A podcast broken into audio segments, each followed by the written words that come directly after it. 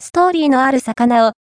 漁師から集めたデータで、南アフリカの村を守るアプリ、水産資源の乱獲は、生態系だけでなく、漁村にも大きな打撃を与えました。